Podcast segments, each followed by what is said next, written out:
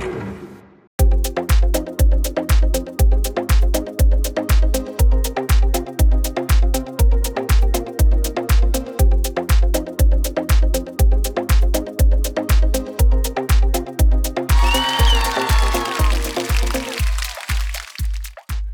んにちは、トミトです。えっ、と、今日はランニングの話をしようかなと思うんですけど、あのー今、週にだいたい2回ぐらいかな、えっ、と、走ってまして、まあ、目的は、あの去年の冬に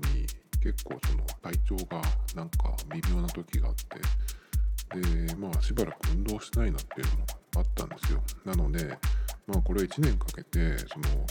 次の冬ですね、まあ今年今の状態なんですけど、そこに向けてその体を強くしようっていうのが目的で、まあだからランニングとあと筋トレをね、しっかりやろうっていうのを、まあ、目的に、え始めたんですね。で、まあ筋トレの方を、まあ、体型というか体質的には、あのガンガンやった方がいいタイプなんですけど、結構なんかその筋トレやるにしてもちょっとそのなんかその元気がないというかね、まあ、一日終わって帰ってきて、え筋トレやるかみたいなそういうそのタイミングでやろうかなと思ってるんですけど結構ねそのなんだかんだ言ってあんまりできてないんですよ。だから休みの日にちょっとやるとかあとはまあすごいやる気がある時はなんていうのかなまあいろんなアプリを使ってね、えーその計測したりそのお手本を見ながらやったりとかするんですけどやるときは結構その腹筋背筋それからプラクスクワットあと何かなまあいろいろそのメニューはね結構フルコースでやってあ疲れたっていう感じでで次の日に結構そのやったとやったところがね2日か2日くらい筋肉痛になったりとかすぐるぐらいなので結構効いてるんですけどそれが引いたぐらいのねえっと感覚でどんどんやっていけば本当はいいんですけど結構間が空いちゃうっていう感じで筋トレの方はね結構まあサボりがちなんですけどまあランニングに関してはやるぞって決めてからですね。うんとまあ冬になんとかって話をした割にはうんとやり始めたのがですねこれ今履歴を見ながらやってるんですが6月ですね。6月の下旬から始めてまあ月2回ぐらいのペースでやってるんですよ。でえーっていうのはね結構やっぱり暑い時期に始めた方が習慣をつけるのが一番のまず目的なので暑い時期の方がまずその、まあ、外に出やすいっていうのもあるしやっぱり暑い時期の方がすぐ体も温まるしその運動をする効果がね高いかなというふうに思って夏に結構、えーやりました。なので7月とか8月も結構かなりやってますね、えっと、7月は6回8月は7回。まあ週1ペースって言っても結構雨とかでねあの走れる日が潰れちゃったりしてあの空いちゃったりしてる時もあるんですけど9月は4回10月は3回この辺は確かねえっ、と何だったっけかな。天候かもしかしたら一回ちょちょっとあの風邪をひいた時もあったりとかして、えーそんな感じなんですけど、まあ、11月が8回12月も8回、えー1月が4回ちょっと少ないですね。で今月が6回っていう感じで。でこの今何を見てるかっていうとナイキのランクラブっていうアプリがあってこれはあのアプローチとあの連動してるので、えー、アプローチの方でスタートして、ま、記録して帰ってくると iPhone の方に同期してこう記録が溜まっていくっていう感じでね。結構このアプリ使ってる人が多いみたいで。あの走ってる人見るとねあのアプローチじゃなくて iPhone をあのアームバンドに入れてで腕にねつけて走ってるっていう人がたまに見ます。なので結構これ使ってる人が多いんだなっていう感じなんですけどまあこれでねえっと1ヶ月に何キロ走るっていう目標みたいなのをね設定してやるんですけどえっとね50キロとか100キロとかあるんですけど100キロちょっとさすがに無理なんで僕の場合は50キロでのやつに参加してやるんですけど、まあ、それを達成すると、まあ、やりましたよっていうねこうバッジみたいなのがアプリでもらえるんですけどあ、まあ、えっ、とバッジじゃなかったトロフィーだ。でまあいろいろあってまあ週に何回やってるよとか、えー、何ヶ月連続で走ってるよとかねそういうなんか、えー、トロフィーがもらえます。で元旦に走ったやつとかも入ったりとかね。あとはウィークリーチャレンジさっき言ったのは、えー、マンスリーのやつなんですけどそれとかウィークリーウィークリーは、これもねえっと1週間に15キロ走るといいとかね結構いろいろあるんですよ。バレンタインデーに走ったらもらえるやつがあったりとかね。結構いろいろあって。でその今まで走ったやつがその記録されていくんですよ。いろいろその入ってるんですね。で今までその一番長く走った距離が最長距離が、えー、何キロでそれがいつかとかね。まあだからそれを更新していくとこう塗り替わっていくんですけど記録が最長時間とか1キロ最速記録1マイル最速記録5キロ最速10キロ最速みたいなねいろいろあるんですけどえっ、ー、とこのアプリのその記録自体がね結構まあ今今の話だと6月から走り始めたっていうふうに言ったんですけど実はその前にもその走ってる習慣があってでその時はねあの iPhone のこのアプリももちろんあったんですけどアプローチはなかったんで、まあ、iPhone を持って走らないとえさらにそのこのアプリを起動して走らないとっていうことなんで全部記録してたわけじゃないんですよ。でただ単にその、まあ、iPhone 持っていくっていうのは結構ねあの邪魔になるのでえっ、とねその時はね iPhone 持ってナイキのアプリを起動して走った時もあったんですけどの結構ね iPod Nano かなあの小さいやつ。あれに音楽入れてまそれだけあのポケットに入れてまだ Bluetooth イヤホンの時代じゃなかったんでケーブルをね、えー、ポケットから伸ばして耳に入れてイヤホンを走ってるっていうような感じだったんですけどなのでまあこのアプリ自体も結構長く使ってはいるんですけどその時はあんまり使ってなかったんですよ。で6月に走り始める前の位置のその記録がいつかっていうと2012年9月だったんですね。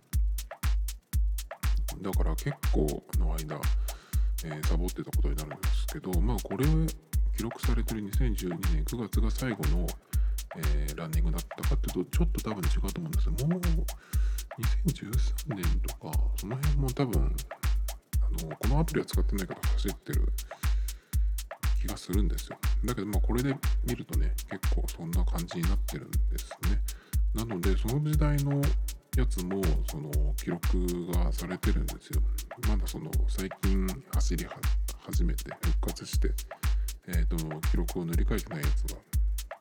もうあったりするんですけど。で、えー、そのね、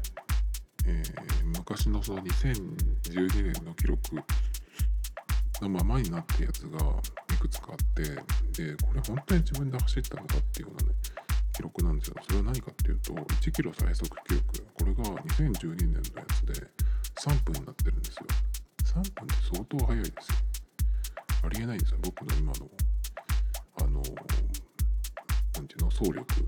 とかレベルからしてもねそれからまあその2012年の時にバカ速かったかというとそんなことはなくて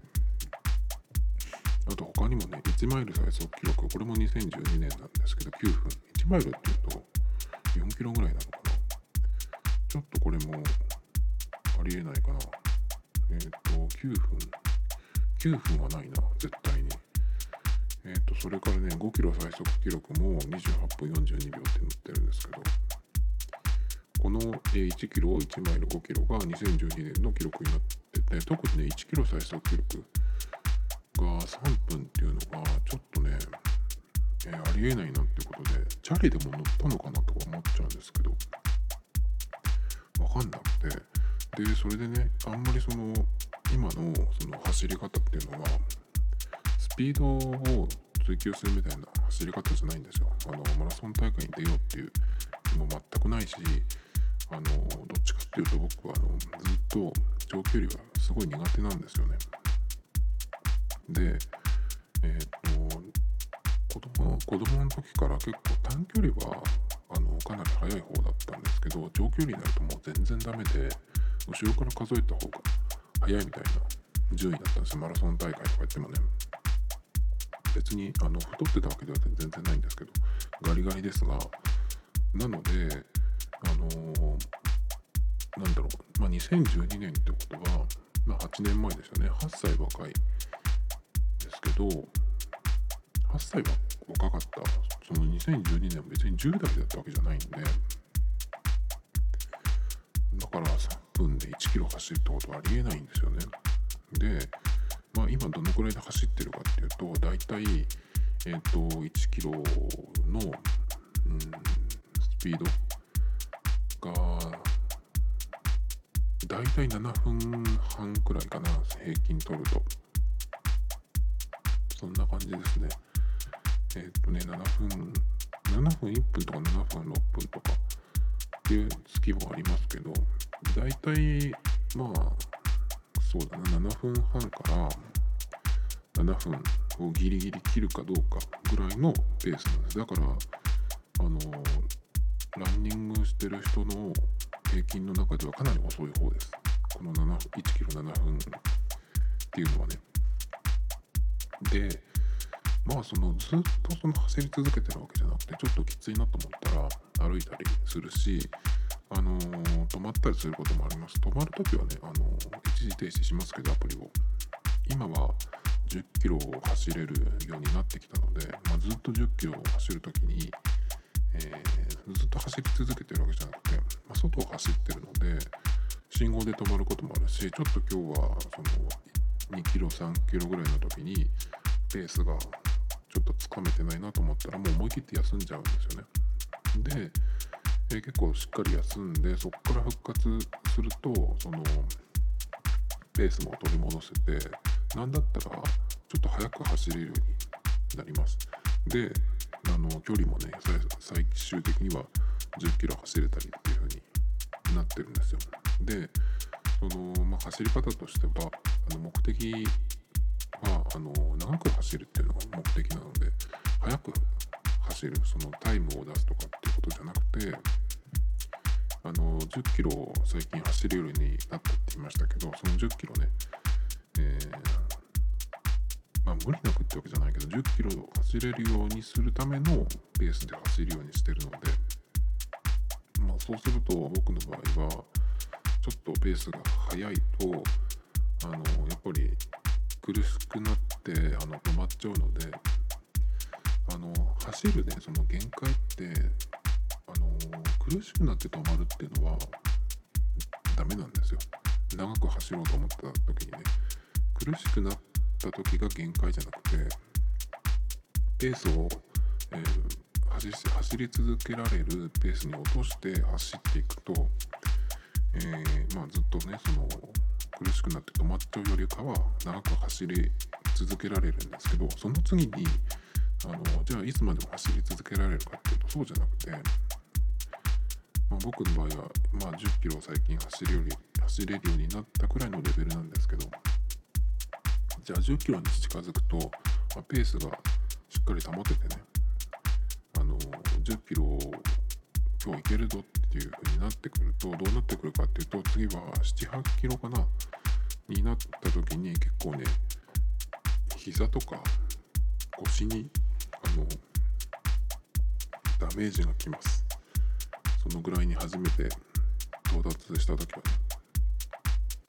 で初めてその時はちょっとでもうそこで止めたらよかったのかと思うんだけど今日はでも行けるぞと思って行くぞと思って10キロ絶対に行くっていう風に決めて走り切ったんですけどもう9キロ超えた時点ではね結構膝が痛くてで前にねその2000さっき12年の頃とかまで走ってましたって話をしましたけどその時もね一回ね冬に膝をやったことがあってその時はまあ今日たまたまねちょっとその痛くなっただけだろうと思ったんですけど結構その膝の痛みが続いてその後もねまあちょっと膝痛くなったけど大丈夫だろうと思ってまた次の日か1日おきぐらいで走ったんですよ。そしたらもう完全に痛くなっちゃってあの階段の上りよりも普通にできないぐらいに痛くなっちゃったんですよ。で調べたら結構その走り始めの初心者の人が膝をねやる痛めるってこともまああるっていうふうに、えー、なんかその調べたやつにも書かれてて。で膝やった時はしっかりその治るまで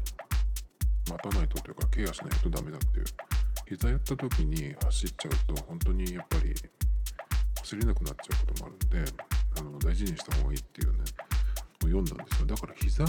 切っちゃうと結構やばいなっていうのがもうなんか自分の中でね、経験としてできてるのでその10キロ初めて走った時に膝に来始めた時にあれこれちょっとやばいやつかなと思ってまあギリギリまでそれでもやろうと思ってまあなんとかねうん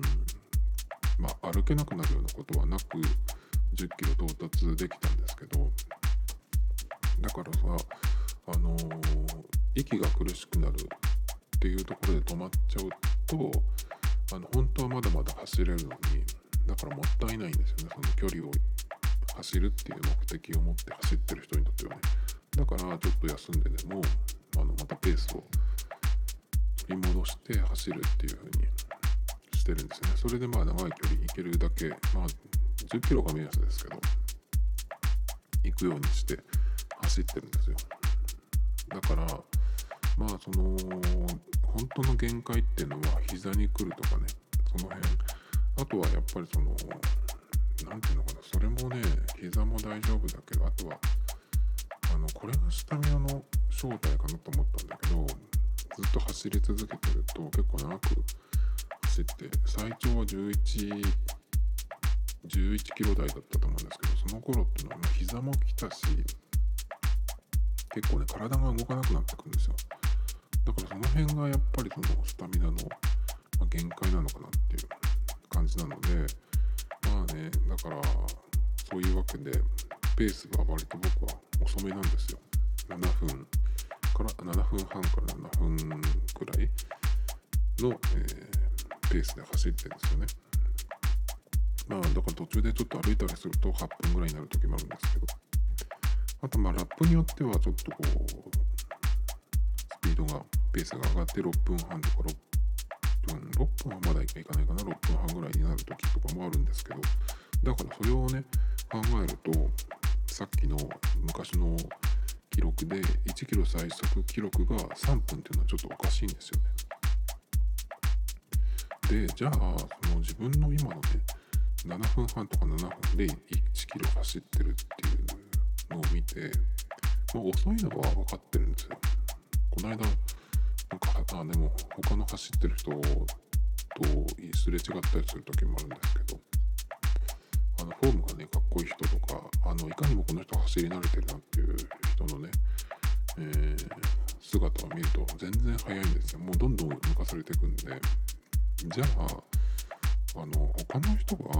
1キロを大体どのくらいで走るのかなとかっていうのが気になったんでちょっとあのまあ雑にググってみたんですよ。そしたらですねだと思うんですけどあの1キロあたりえ1キロだけかな？うんと5分を切るペースで走れるとかなりのその大会とかでもねあの上位を狙えるぐらいのレベルだっていうふうに出てきたんですけどまあもちろんそこまではねあの目指してないですけどだからそういう速い人でもまあ5キロあじゃない1キロ5分ぐらいっていうねペースで走ってるっていうことなんでさっきのね僕のえっ、ー、と1キロ3分っていうのはちょっとありえないですね。まあかなりダッシュをしないとダッシュまあし続けてそうだななんか陸上競技だとかだと 400m ぐらいのねスピードで走って1キロ到達すれば3分とかいけるかもしれないけどちょっとなんか変な記録が残っちゃったなっていう感じなんですよね。でまあ僕は長距離苦手だっていう話をしてたんですけどどのくらいダメかっていうともうちょっと、えー、過去の話がありましていつだっけな高校ぐらいの時にスポーツテストがあってでその時にねいくつか種目があってでそれぞれの種目でこの記録を超えないとなんかそのクリアじゃないできないクリアじゃないっていうね、えー、その標準記録みたいなのがあるんです。で大体僕他のやつは余裕だったんですけどただ持久走だけはどうしてもねあのダメで。でだからねそのスポーツテストで確かね 1500m を6分半だったかな6分だから6分半以内に入らないといけないっていうのがあったんでその当日までね何ヶ月か2ヶ月くらいかなあったんでその走っておいたんですけどまあ結局ダメだったんですよ。で今のその自分の7分とかで走ってるっていうのを考えると 1500m6 分半って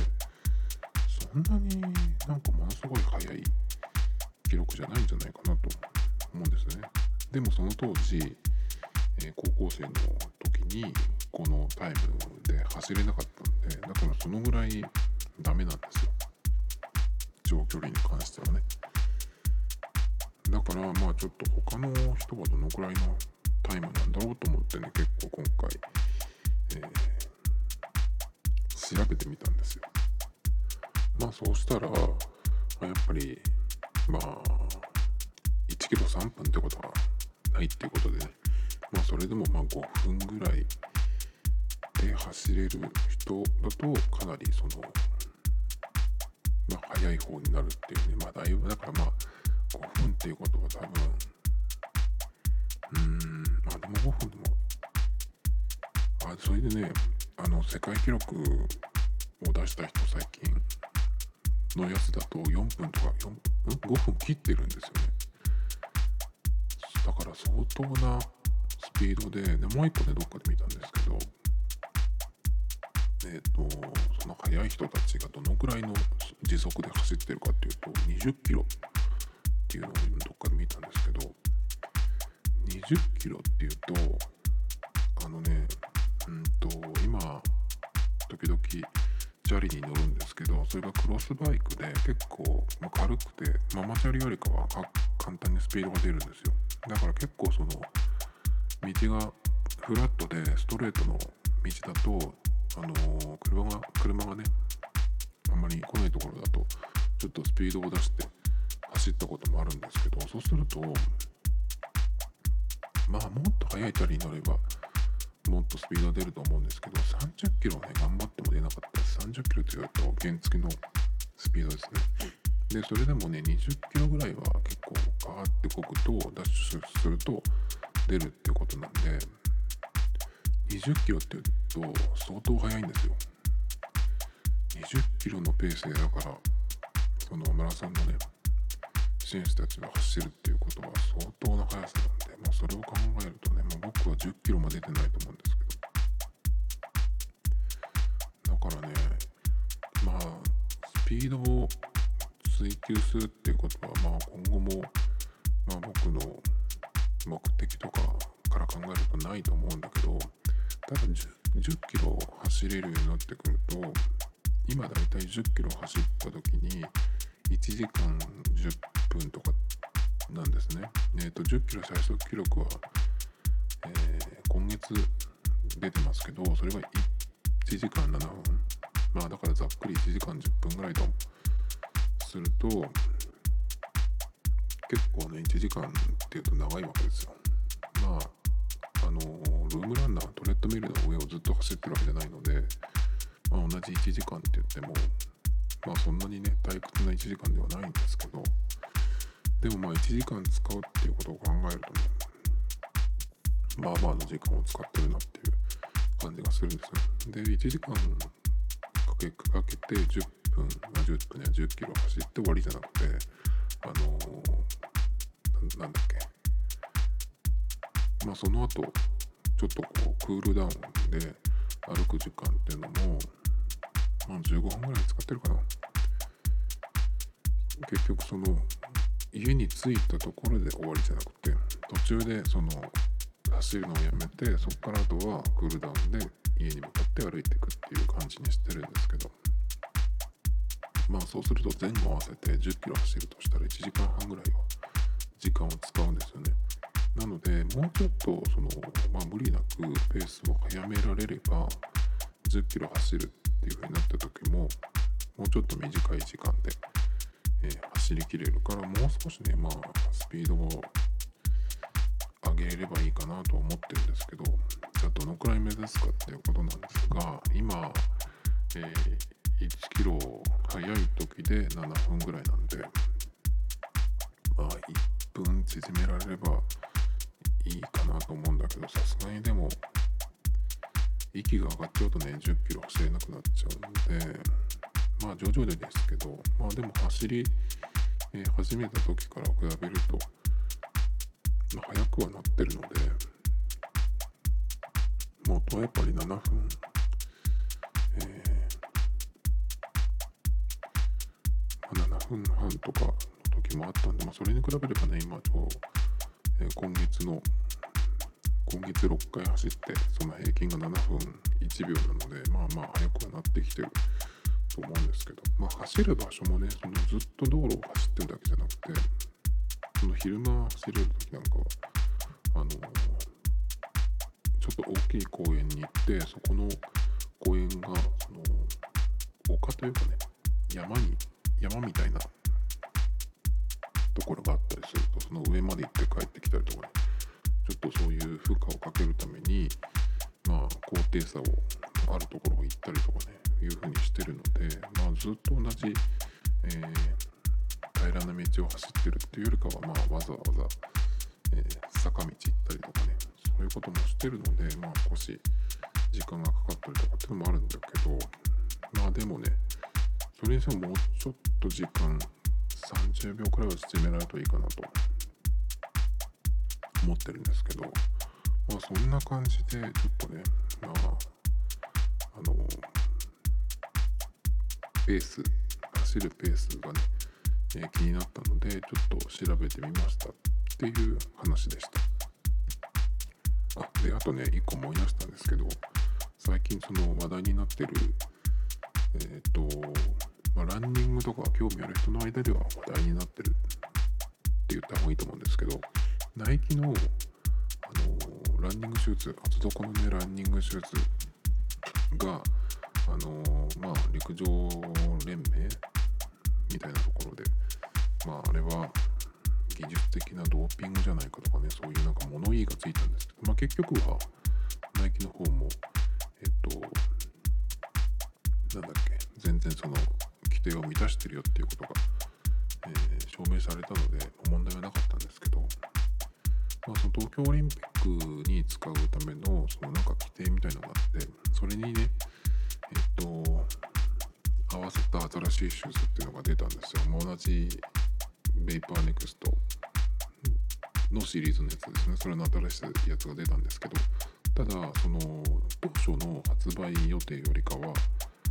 前倒しで出すみたいなんでちょっとその皆さん全員欲しい人が買えるわけじゃないですよっていう風になったみたいです。まあもともとねそれ3万とかするんで高いので、まあ、誰でも、えー、買えるってわけではないんですけど。でえっとそれがね買う買える人、えー、条件があってこのナイキのアプリでフルマラソンを完走してなんだっけな3時間を切るだっけかな。もうちょっと早かったかな。なんかねあのえっと規定があるんですよ。それをクリアした人がその申し込めるっていう風になってるんですけど。でえー、まあそれはねそのナイキのからも通知があったので、ま僕も見てたんですけど。まあもちろんね僕は全然変えるようなレベルじゃないんですけどその話をねえっと伊集院光さんのラジオ深夜の方ですね。そっちでも話してて。でその伊集院さんの話が面白かったんですけどまあその条件で販売するっていうことはそのシューズを履いてるイコールえっ、とすごく速い人っていうのが一発で分かるっていうのがねそういう風になるっていうのがいいねっていうね話をしてて。あなるほどそうだなと思ってでまあ伊集院さんの話ではえっ、と自分では走れないけど誰かにまお金渡すなりして走ってもらってえ、それを手に入れる転売屋っていうのも出てくるのかなとかね、ま、話をしてたんですけど。まあでもそれは、まあ、いいとしてそのその新しいシューズを履いてる人イコールその2時間あじゃないよ。3時間切ってる人っていうのが分かるっていうのはねそれはなんかいいなと思いましたね。まあでもそのうちえっ、ー、と物がね追いついてくれば誰でも買えるようになると思うんですけど。でもねあの普通の人だったらそんなフルマラソンで3時間切るとかって人じゃなければあのー、なんだっけベイバーフライじゃなくてもえーっとズームフライこっちでいいのかなっていう感じがします。ズームフライ3っていうのが今新しいんですけどこれもあの、カーボンが入ってるんでそのズームフライのような反発力っていうのを味わえると思うんで。なのでまずね、えー、ちょっと気になる人でまあカジュアルに走るっていう人だったらズームフライ3から行くといいのかなと思いますね。Tomito Times Podcast. This program was broadcasted via Anchor FM.